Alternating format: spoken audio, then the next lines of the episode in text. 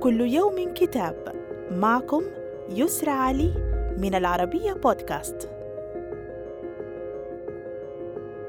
نتناول اليوم كتاب حياة الفراشات ليوسف فاضل، وهو رواية مغربية أخرى تتخذ من مدينة الدار البيضاء فضاء لأحداثها.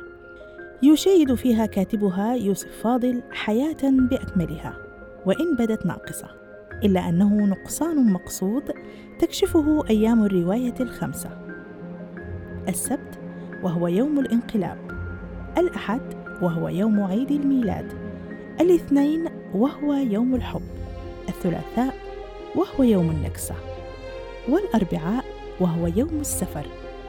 وقبل اليوم الأخير سنجد أنفسنا وقد عشنا هامش الهامش ولامسنا بأيدينا أقصى القاع في مدينة الدار البيضاء. وما من بياض إلا لسيارات نقل الموتى والنعوش وخيم الأعراس التي تتحول إلى مآتم لنتساءل. كم هي خاسرة صفقة الحياة؟ وهل كل شيء نختاره سيكون الشيء الخطأ؟ صدر الكتاب عن منشورات المتوسط في إيطاليا. وإلى اللقاء مع كتاب جديد.